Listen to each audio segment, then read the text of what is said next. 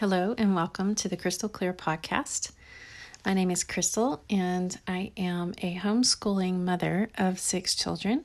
I live in Texas, and this is the way that I um, help others to overcome challenges. I, this is the reason I have this podcast. Um, my goal is to give you tools and insight and encouragement to overcome whatever challenges that you are facing. So today I want to talk about Uh, teaching or training or equipping. Um, some people call it discipling or training your children for life, for the life that's ahead of them, and giving them a foundation.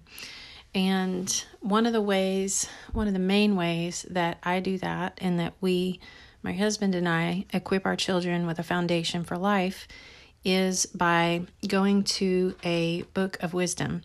And we read it with them, and we don't just read it with them, we discuss it with them. We think over it with them. We teach them how to think for themselves by using the book of wisdom. So the book in particular that I'm talking about is one of the many books that is in the library. Um, the Bible is a library of books. It is not just a book. It is a vast library of many books that are written by many authors over the span of thousands of years, uh, many, many centuries. And um, I believe it's about forty, around forty different authors. And yet the book is cohesive, and it has a central theme, which is the incredible thing about the library of books in the Bible. But the book I'm talking about today is Proverbs, and that is called the Book of Wisdom. And so I want to walk you through what it's like every day when I am having a morning um, discussion time, training time with my children, uh, as we sit around and we discuss and we talk about the Uh, truths or the things that we are reading in the Book of Wisdom of Proverbs. Proverbs is the sayings of the wise. And so what a better way to give your kids a foundation than to teach them to go to the Book of Wisdom, the sayings of the wise.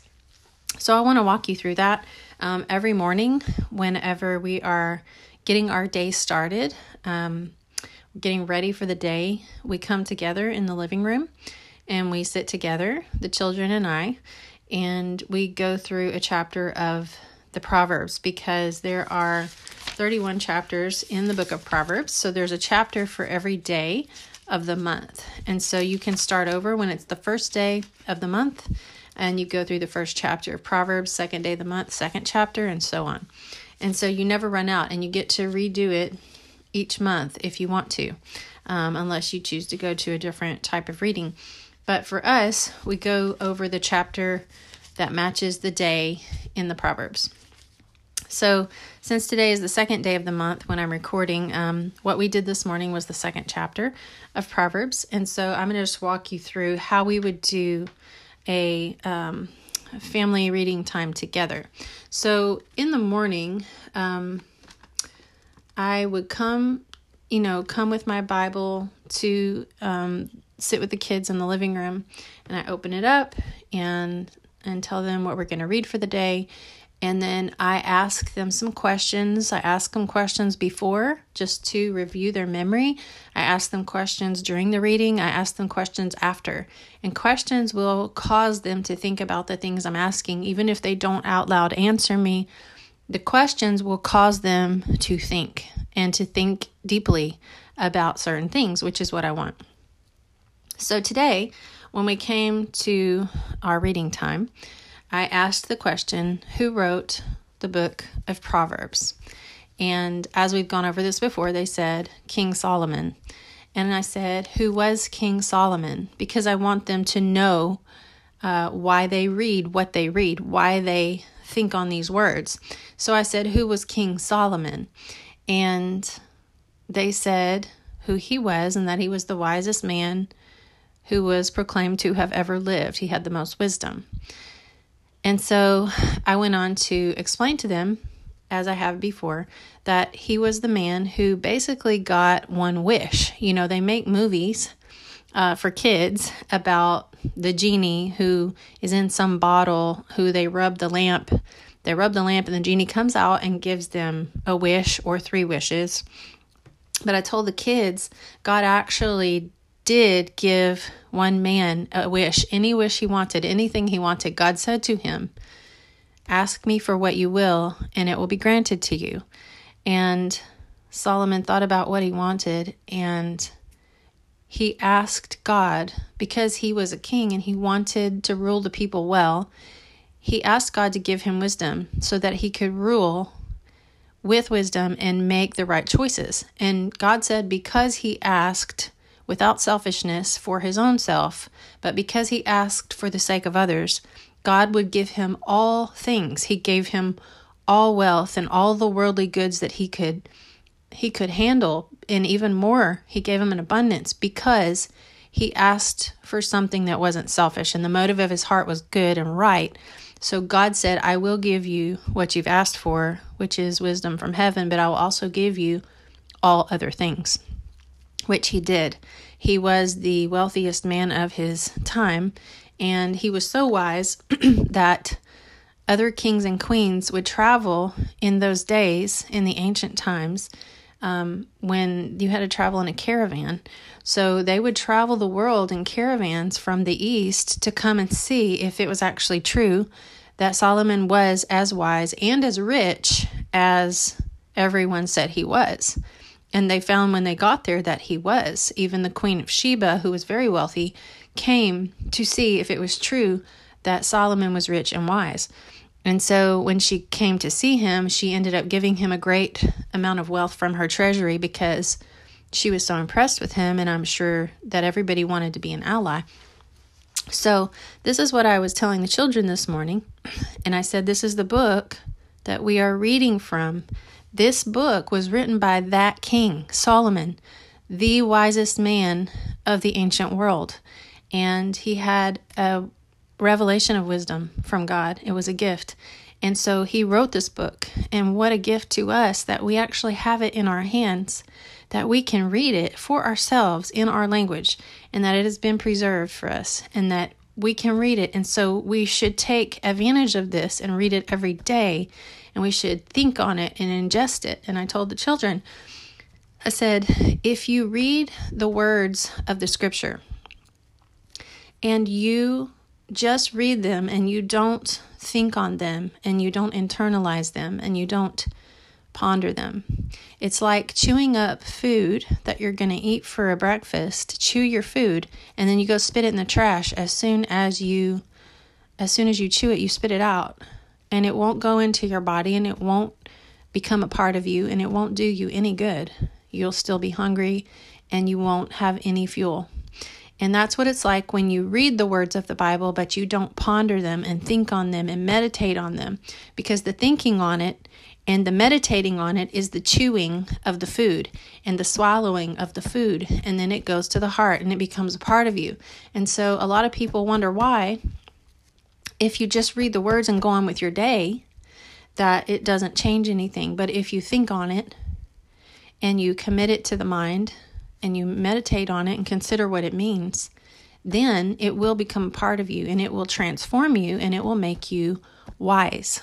So that's what I tell the children. That is why we are reading this book. It's why we read the book of wisdom, because it's from the king, who was Solomon, who was the wisest man of the ancient world. And we have it, and we read it, and we apply it to our lives. So that's the preliminary to the chapter that we read. And today we read chapter two. So I'll go through that with you now. And hopefully you can do this with your children, um, because it will be the foundation for their lives. And getting daily wisdom is what they need. So, Proverbs two. My son, if you accept my words and you store up my commands within you, turn your ear to wisdom, apply your heart to understanding.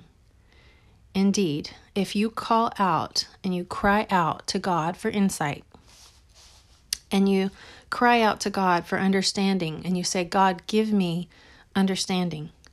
if you look for it like you would look for a hidden treasure.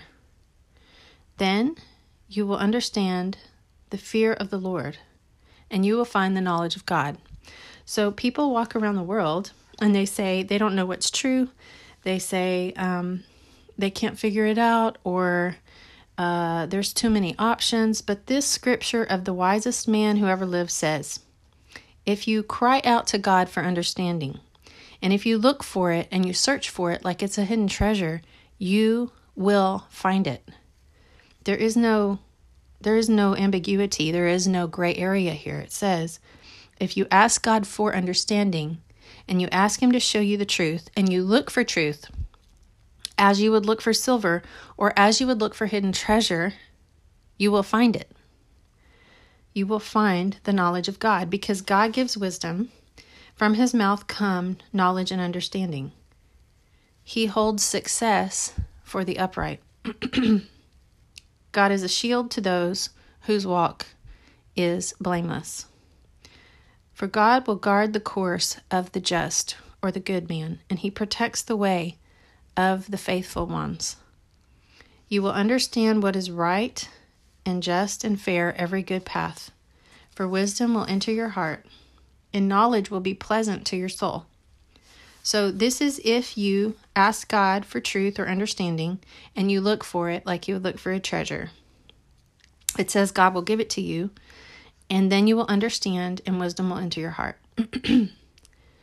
Discretion will protect you. Understanding will guard you. Wisdom will save you from the ways of wicked men, from those whose words are perverse, who leave the straight path to walk in dark ways. They delight in doing wrong. They rejoice, they're happy at how bad evil is. Their paths are crooked, and they are devious or deceptive in their ways. Wisdom will save you from the adulterous person, the adulterous woman or man, from the seductive words that they have. So I tell the kids that people who are seducing you, their words sound really good. They don't sound like bad words. They sound like, um, they make it sound so good that it's hard to resist. And I explained to them about how this adulterous person would seduce another person, how a man might leave his wife or a woman might leave her husband to go find other partners and break their word to their spouse. They leave the partner of their youth. This is verse seventeen. They ignore the covenant they make before God. Surely their house leads down to death, and their path to the spirits of the dead. And if someone goes to the adulterous man or woman, um, it says they do not return to the path of life. But you will walk in the ways of good and keep to the path of the righteous. The upright in heart will live in the land, and the blameless will remain in the land. But the wicked will be cut off from the land, and the unfaithful will be torn from it. That's Proverbs chapter two. So after I'm done with the reading of the chapter, which doesn't take a lot of time, I ask the kids, do you have any questions that I can answer? And a lot of times they do, and they ask me the questions, and we talk about them. And then if they don't have questions, or if we're done with the questions, I'll pick a verse, or I'll pick the main ideas out of the chapter, and I'll say, here's some ideas that we've read over, um, and I'll I'll recap or give them a summary. I'll say, this says that if you want to know something that's true, or if you don't want to know what the truth is, the Bible says that you just have to call out to God and ask for truth and understanding, and then you have to look for it, um, and then you will gain understanding. And you will have wisdom into your heart if you're asking God for it and you're looking for it. The Bible says you will find it, that God does not hide it from us. He does not keep it hidden from us. He just wants us to ask and look. That's it. It's, it's pretty simple. So, so we go over that, the main idea of the chapter. I just go over it with them that day. And then once we're finished talking about the chapter, um, we have a memorization that we do, that we read every day. Right now we're doing Psalms ninety-one. Um, we read over that together, and they know most of it, so they just say it with me, And if it's a new chapter that we're learning, um, I'll read it to them every day until they start to remember it, and then they'll say it with me as we go along. But at the beginning, it's just me telling it to them. And I give them an incentive. I say, if you um, if you want to memorize this and tell it to me on your own, just you and me, and you can just say it to me, like the chapter, Psalms ninety-one, I think it has sixteen verses or something like that. If you tell it to me on your own, then here's a you know reward that you will get if you do that. And it really motivates them, and they want to memorize it, so they do. And then they come to me, they say it to me, and then I give them... They have different choices they can make for what reward they want. Some people want um, different things they like for their hobbies. So I'll just give them options for what they want. So they memorize it, you know, over time. And we do it every day together at our regular reading time. So we go over the Proverbs chapter first, and then we go over our memorization chapter together. And then...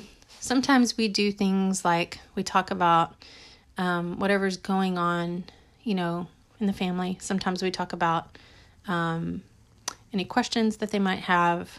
Uh, it's a time where we all come together and they can solve issues, things like that. And then at the very end, um, I'll ask somebody who can pray for our day. Since it's in the morning, um, in the morning time, I'll get somebody to pray over the day. And I'm just teaching them to get into that habit. And so then they go on and they do their regular work. They do their studies. They do their their housework, all those things, um, since we're homeschooling. And then as I go through the day, there are certain scriptures that I will pray um, on my own, you know, for my children, for my family.